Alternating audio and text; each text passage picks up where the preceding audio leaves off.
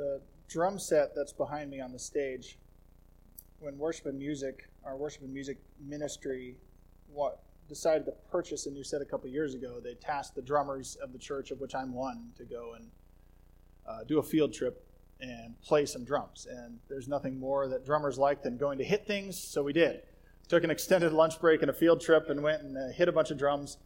But as we were there, uh, I was, uh, as I wasn't playing and the other drummers were kind of hitting things, um, I was talking to the, the store person who was helping us with everything.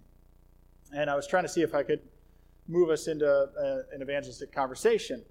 And uh, it was interesting. It was very easy to do. Um, he had a tattoo that led us right to the Bible. So we went that direction. And I asked my usual question Are you connected somewhere at a church in town? Nope, not connected. I'm really more of a Taoist Christian, which is an interesting concept. And I want to stick on that for just a moment. A Taoist Christian.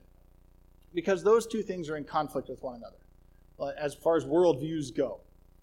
He didn't seem to have an issue with that at all.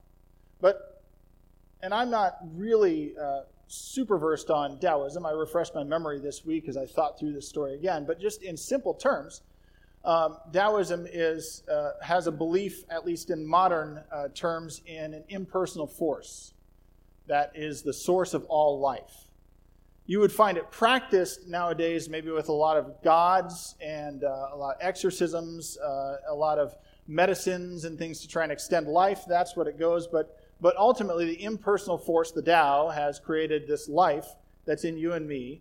And then we, uh, our goal is to be thankful for that and extend that life as long as possible because this is a great gift. Now, there's some positives to that. One of the one of the things about Taoism, simplicity. That's one of their their key tenets. Uh, humility is how I would sum it up as maybe one of the key tenets. Those we could say, okay, those are positive, virtuous things. But on the whole, it's in conflict with Christian belief because we don't believe in an impersonal God, we believe in a personal God. And, and you have to think through what that means. An impersonal God has no self knowledge, let alone any knowledge of you. It could create, but it only creates because it just has power. It doesn't have knowledge of self. A personal God knows themselves and can know you. An impersonal God cannot create with intention, it's just accidental. A personal God creates with intention with care, with even love, as it turns out. So you can see that these two things are in conflict with one another. You can't at one time believe in an impersonal God and at the same time believe in a personal God as the creator of all life, as the only God. And I bring that up because I think clarity of what we believe matters greatly. Um, I believe that as we read in this passage, clarity of expectation when they talk about the Messiah matters. But I want us to be clear from the beginning as we talk about the baptism of Jesus, and that moves towards remembering our own baptism as our kind of outlet for this, that when we accept one set of beliefs, we actually are rejecting another set of beliefs. And we live in a society that kind of wants to put competing beliefs together in belief systems, but it doesn't work. When you accept one set of beliefs, by implication, you're rejecting the opposite of those beliefs. And that's an important principle that we need to keep in front of us as we talk about Jesus' baptism and, and then our own baptism as we move towards the conclusion. I'm not there yet, I'm just at the start, but as we move towards that. So, the expectation, as we heard from the passage this morning in Luke 3, I'm going to have a few different scripture passages we go through. They're in your sermon notes at the very top, page 3 of your bulletin. There's a few. Uh, Luke 3 is our key text. Uh, for those that are following along, if you just want to stay in one place, open your Bible, Luke 3, you'll be good to go. But those that want to follow along, you can find these others. We'll skip through them uh, in rapid succession shortly for some of them. The expectation in the days of Jesus, when John the Baptist is on the scene, is that the Messiah, the anointed king in the line of David, is going to come. People are waiting for this day for the restoration of Israel, for the restoration of the temple. Those are the two great things they're waiting for because they're living under the authority of Rome and the Roman Empire at the time. They don't like this. This is not good they're looking for the day when they're going to live under a king in that line of, of David who's going to rule over Israel with sovereignty, and the, the rites of the temple aren't going to be corrupt. They're going to be rightly done so that they can be in right relationship with God and be completely faithful to who God is. There's a restoration they're waiting for. That's the expectation. John the Baptist comes on the scene, the voice of one crying out in the wilderness, the one who's going to prepare the way, the prophet who's going to say when the Messiah comes. People are starting to catch that that's probably what he's doing, although you can see in the Luke text we heard this morning, they're kind of wavering. Is this guy the Messiah or is he something else? They're trying to figure out all of this in light of their expectation. And John the Baptist comes with this baptism for repentance.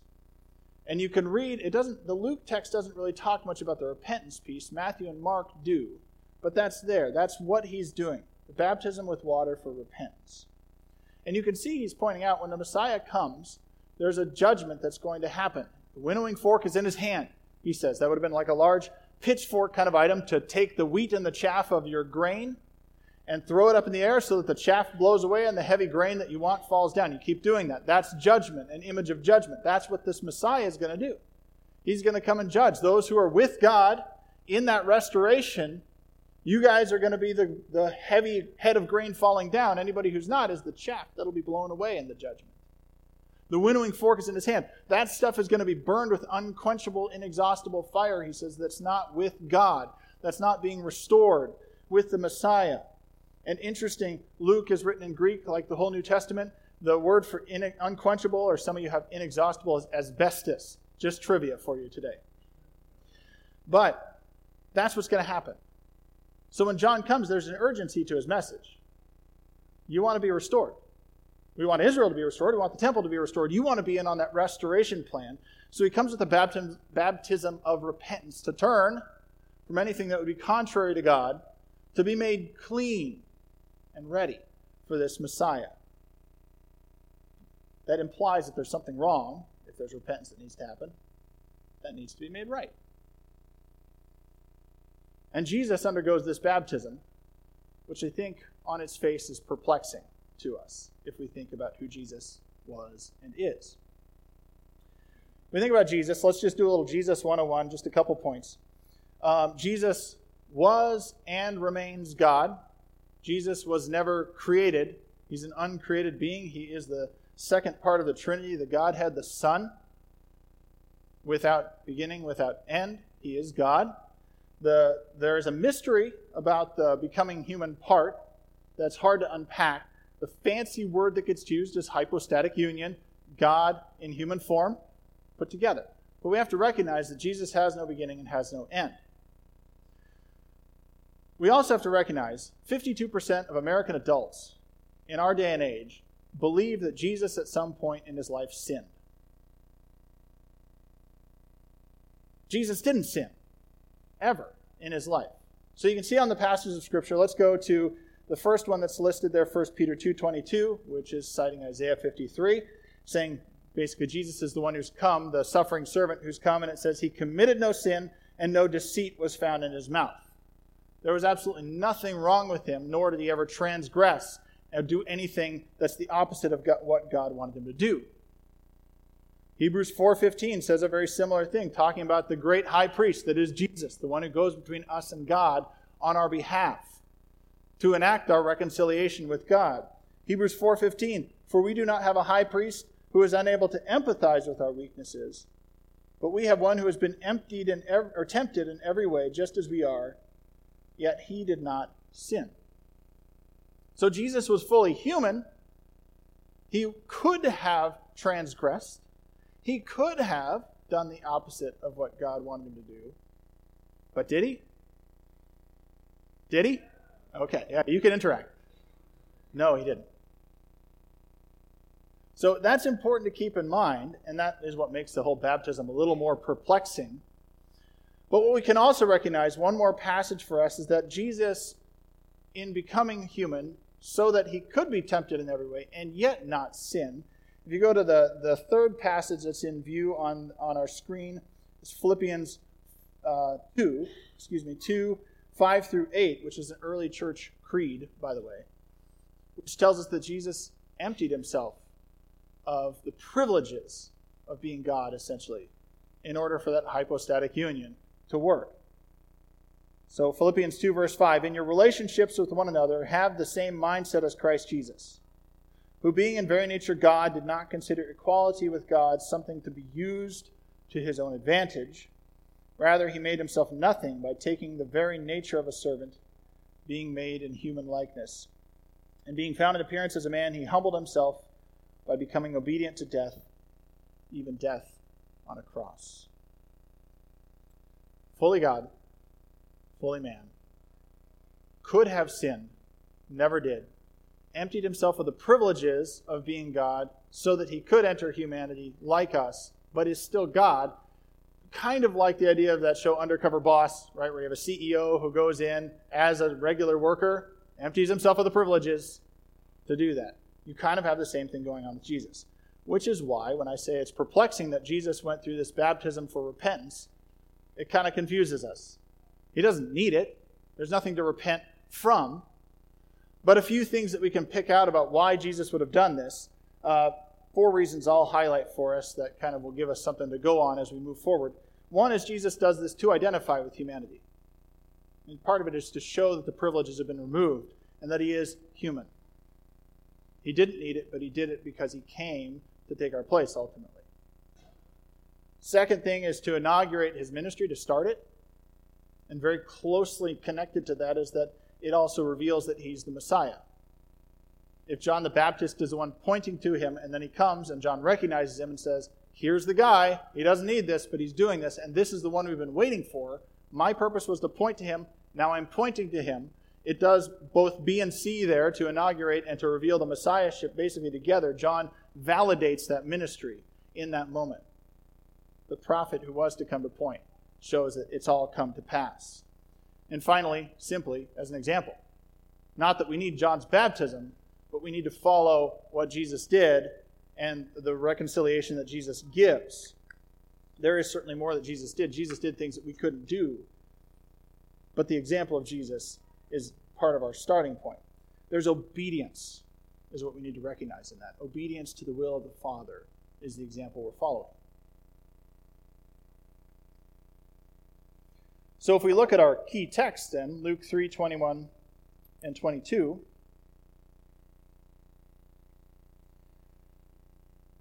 It reads, When all the people were being baptized, Jesus was baptized too.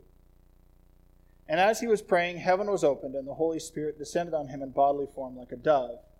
And a voice came from heaven. Now, I want to stop there for a moment, because I don't know if you ever do this when you're reading the text. All Scripture is God breathed. God's given it to us. We're getting the word of the Lord to us through Scripture. But do you notice this is God speaking right here? Isn't that powerful to think about? I mean, it gives me pause when I read it that God says to his son, You are my son whom I love. With you I am well pleased.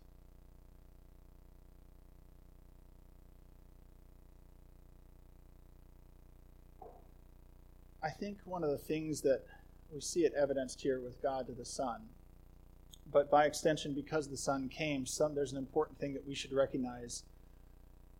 God loves you. And, and I think uh, even though our culture has, I think, a limited theology of God, and it's fairly cheapened. We at least get that.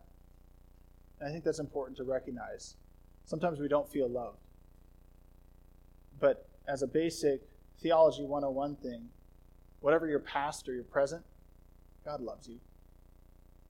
Can you accept that word this morning?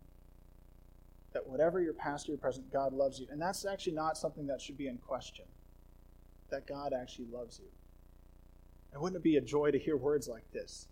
With you I'm well pleased. You're my beloved. That's what some of your translations have. But we should also recognize about love that let's take, for instance, a child who strays away from the parents. Love is still there. But what's broken in that process? The relationship.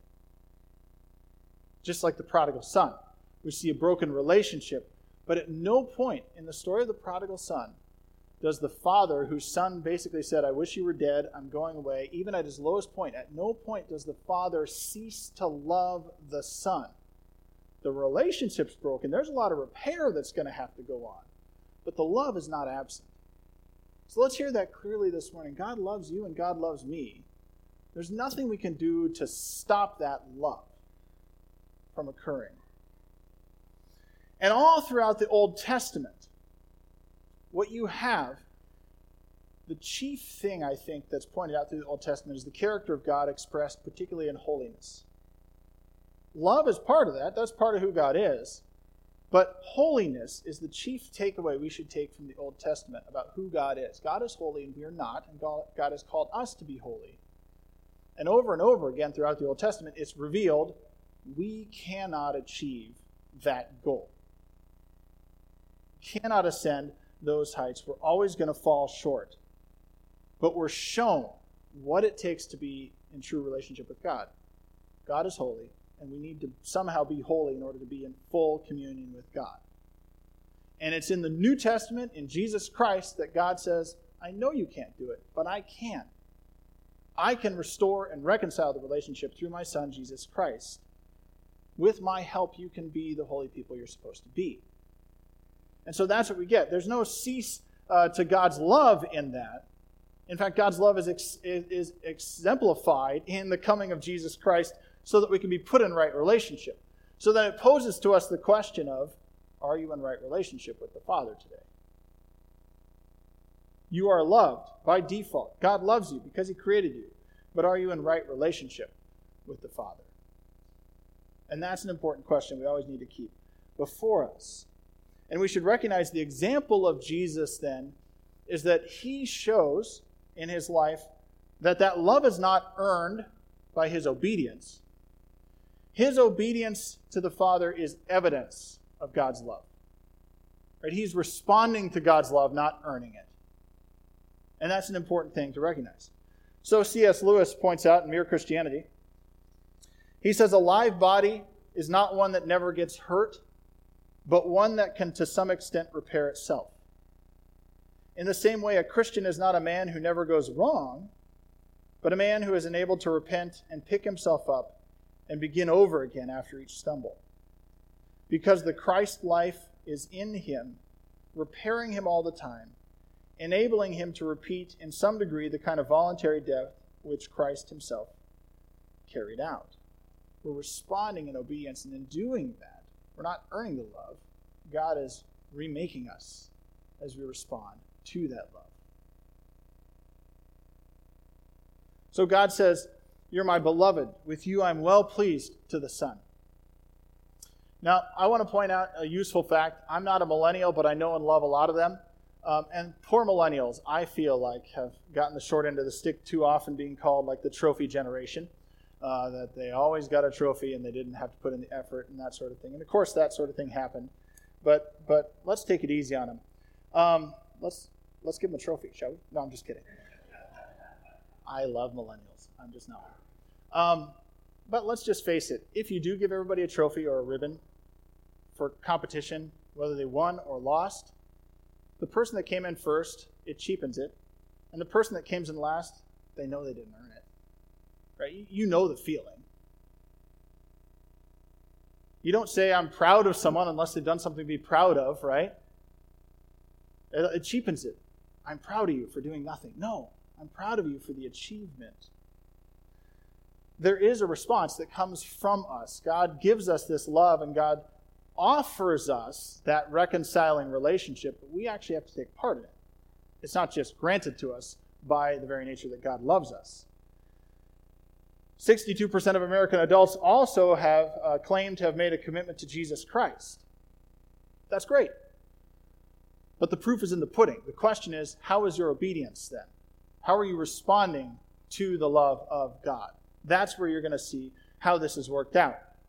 One other passage we can add this morning, uh, because I couldn't stop myself this week, is from 1 John 5, or 1 John 1, 5, uh, where John writes, This is the message we have heard from him and declared to you God is light. In him there's no darkness at all. If we claim to have fellowship with him and yet walk in darkness, we lie and do not live out the truth. But if we walk in the light as he is in the light, we have fellowship with one another, and the blood of Jesus, his Son, purifies us from all sin. We're going to be remade. We're going to be put in right relationship with God as we walk together with him. It's not just a commitment, it's the follow through that matters. And so we can see when Jesus uh, responds to the Father, what he's doing is he's living under the authority of God the Father. And we should do the same if we're going to follow the example of Christ. So the first step is that we always need to repent. We constantly need to turn from those things that we do in our life, which we do on a regular basis, that put us in wrong standing with God. Jesus didn't have to, we must. So we acknowledge that Jesus did it on our behalf, but he didn't need to. We absolutely need it. Thanks be to God that Jesus did it. And now we're able to repent and turn from those things that would, would put us out of communion with God and have us walking in the wrong direction. And so it turns out that we don't need John's baptism. Jesus fulfilled that. Right? That we could ask, why aren't we doing a baptism of repentance like John? Because Jesus fulfilled it and gives us something different, basically. He gives us a different baptism that comes. And because we can repent and because we can be forgiven, we don't need to live lives steeped in sin. Jesus covered that. If we feel distant from God, and if you're sitting in here today feeling like you're distant from God, it happens often for some of us, then the first step is to say, I'm sorry to God. I want, I want to be in relationship again. And offer up those things that hold us back. Name them out specifically. Say, I'm sorry for these things, God. Can you forgive me? Because God will through Jesus Christ. And so we receive that. We receive that forgiveness if we're going to live under the Father's authority because we can't be in communion without receiving the forgiveness of God through Jesus Christ. And it's a response to God's love expressed in Jesus, not earning our salvation. We can't earn that. It's already been taken care of for us. We can simply receive it. And our obedience then is addressed all throughout Scripture in different ways, and we're reminded of how to be obedient. How to be obedient through Scripture. We're reminded, uh, we just heard a part of a creed this morning. The early church wrote it down so we'd remember how to be obedient. We have it enshrined in, in creeds within our church that we say regularly the Apostles' Creed, or let's say the Nicene Creed, which describe how we're supposed to function in the faith and what it is that we believe. We have it in our baptismal vows. That's what Jesus gave us. She said, Go baptize in the name of the Father, the Son, and the Holy Spirit. So you're part of this people who are being transformed. And so, before we move on to that transformation by obedience point, um, I do want to look at the baptismal uh, vows that many of you have taken over the years or have been taken on your behalf and you've lived into them for infant baptisms. What we say in, in modeling what Jesus did for us in baptism the questions are Do you now desire to be baptized in the name of the Father, the Son, and the Holy Spirit? See, because by God's power, it's the first one. There we go. By God's power, and it's not by any other power. We're not baptized in any other name. We're not baptized in only one portion of the Trinity. We're baptized in the whole Godhead, the Father, Son, and the Holy Spirit. It's by the Father, the Son, and the Holy Spirit that we can be made holy and be made into a holy people. The second question that we ask when we're baptized is proclaiming this covenant with Jesus Christ, do you now renounce all powers of evil and declare your opposition to a way of life in contradiction to the gospel? That is, when you accept one set of beliefs, you're rejecting another, right? I do, we say. Third question Do you repent of your sins, confessing Christ as your Savior and Lord, and living as His faithful disciple? Are you going to know what Jesus said and live it out with his people? I do, we would say. Fourth, will you devote yourself to the apostles' teaching, to fellowship, to the breaking of bread, and to prayer? Are you going to be grown up in this faith?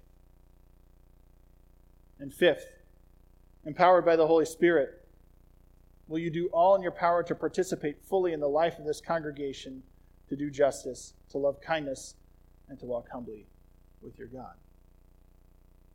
That's what we're signing on to. We're remembering uh, the faithfulness of Jesus Christ to us and the transformation of Jesus Christ in us by his making a people out of us.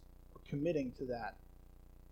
We're committing to what Jesus uh, calls us to, which is that obedience to God transforms us into something new. And we do it as God's people, the bride of Christ. Scot McKnight, in uh, his book, The Jesus Creed, points out we don't love God perfectly, and we might as well admit it. We love God and other, others perfectly only when we follow Jesus through our piles of sin, which we do when we participate in Jesus' own life. This expression, following Jesus, that we've often used now gains full clarity. To follow Jesus means to participate in his life and to let his life become ours. And indeed, we're taking that on and being obedient in vows of baptism, in the creeds, in living life together as we live this out. We're becoming a new people by the power of the Spirit working in us because we've said yes to the reconciling power of Jesus Christ in us. We can only be transformed into this image of Christ by the power of the Holy Spirit. That's, I think, evidenced by the whole of Scripture. Old Testament couldn't do it. New Testament, Jesus comes says, now you can because the Spirit is here. And in the baptism of Jesus Christ, one of the byproducts of that, or main products, if you will, is that the Holy Spirit is unlocked. All of a sudden now you see the three parts of the Trinity there, present. And on the day of Pentecost, completely released after the work of Jesus on earth. And we can have that reconciliation. Now the Holy Spirit is there, transforming us from the inside out. And I would point out that in the words of God the Father to Jesus in our passage today, he says, You're my beloved, you're my loved Son. With you I am well pleased. There's praise for Jesus there. That's one other thing we can take away from this is that if we're going to live under the Father's authority and in response to the work of Jesus Christ, we ought to be in the business of praising Jesus regularly in our lives and how we operate. We can do something as simple as uh, praying in Jesus' name. That's a really simple thing we can do. Rather than praying in the name of God, because God is not God's name, be more specific. I was reminded this week. Pray in the name of the Father, the Son, or the Holy Spirit. Be specific in that. Praise God by that. We can do things that look like Jesus. That's what the Holy Spirit is empowering us to do. Not the opposite of Jesus. Jesus says, If you love me, you're going to obey what I command. Love the Lord your God with all your heart, soul, mind, and strength. That's the first part of that command. And if we're going to do those things, if we're going to obey Jesus, if we're going to love God, then yes, we need to love others and love self. Self needs to take a lower position if we're going to live that out. So we do selfless things rather than selfish things if we follow Jesus and are being transformed into his image by the power of the Holy Spirit. John the Baptist, I think, is a tremendous example of this because if you think about his single vocation in life, he came into the world to do one thing to point to Jesus. That was his job as a prophet, and he did it well. But if that was my job, and I'm not going to speak for you if that was your job, there are days when I suspect I'd want to think, well, but I'm pretty important because I'm doing this, right? I'd want to puff myself up a little bit. John had one job point to Jesus, the voice of one calling in the wilderness. And it was probably a tough job, right? People weren't always kind to John. He did one job point to Jesus. His self took a lower position so that the one who came to save would have the supreme position, the great high priest. If we're going to practice that in our own lives, I could say one simple practical example is as we go through our lives this week, take stock of what it is that you take in for yourself. We do an awful lot of things with simply the rationale that I'm doing this to make me happy. I do it, you do it. Try one of those things this week and don't do it. Withhold, especially if it, if it takes money. And instead, take that money and invest it somehow in the gospel, in something that will amount to something for the kingdom whether that's as simple as uh, going out with somebody who otherwise doesn't know Jesus or whatever it may be, putting it in missions, I don't know, anything else, but to be selfless with it, if you want a simple application. When we do this, when we praise the name of Jesus in being transformed into his likeness, it's a constant recognition of the fact that we couldn't save ourselves It's a constant reminder that we're being transformed into the image of Christ. It's constantly putting the focus away from ourselves so that we become Jesus Christ to those around us. I want to do something as our, our close. I'm going to invite the band forward. And uh, one thing that, that I think is useful to do every time we, we baptize someone within the church, it's important that we take those questions in as our own if you've been baptized too, to remember your baptism. There are some people who take it many steps further.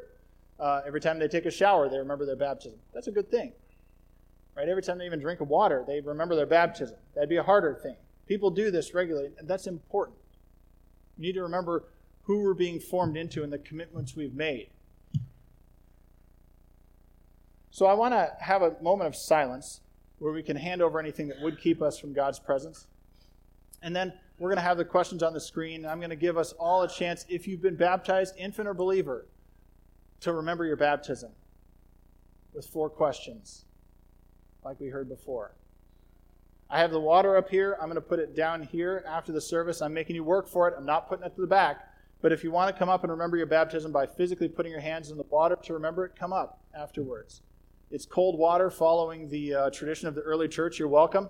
And right there, just put your hands in it if you want. Remember your baptism. So let's take silence. Let's, if, if you are so inclined, put your hands out in front of you to both give and to receive from the Lord.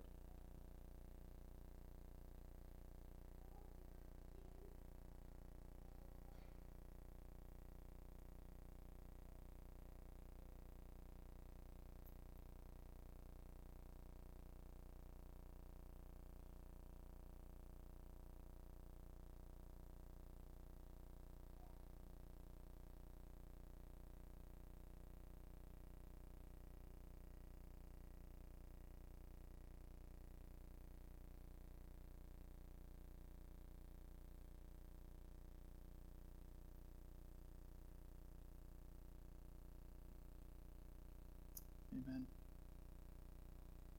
Now, as we say these questions, obviously anybody can, you don't have to answer. If you've never been baptized, um, you definitely don't have to answer, but I will encourage you, if you're interested in baptism, these cards are in your pew, and they're typically there every week. Check one of these off and give it, up, give it to me afterwards. If you want to be baptized, we're going to do baptisms on May 5th of this year, which is going to be Sacrament Super Sunday, basically, uh, with the Lord's Supper and baptism together. Um, but let's let's commit together as God's people, baptized, with these questions and answers. Larry, I didn't put them on the screen, did I? No, those are the different ones. I'll read them to you. This was my mistake. You get to hear them. Just I do.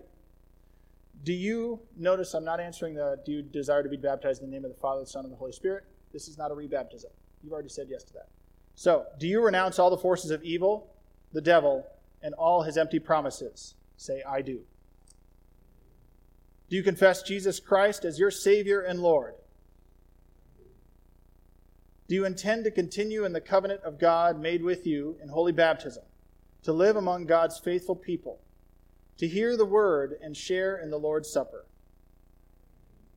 And finally, do you intend to proclaim the good news of God in Christ through word and deed, to seek Christ and serve him in all people, and to strive for justice and peace in all the earth. Let's pray. Heavenly Father, we thank you for the salvation promised in Jesus Christ and for its benefits. The forgiveness of sins, acceptance by you and your people, and the promise of eternal life. We also thank you for our baptism itself a divine gift, which is a sign and seal of your gracious favor. Now we pray that you will strengthen us with your gift of grace, the spirit of wisdom and understanding, the spirit of counsel and power, the spirit of knowledge and reverence, the spirit of wonder and awe in your presence, through Jesus Christ, your Son, our Lord. Amen.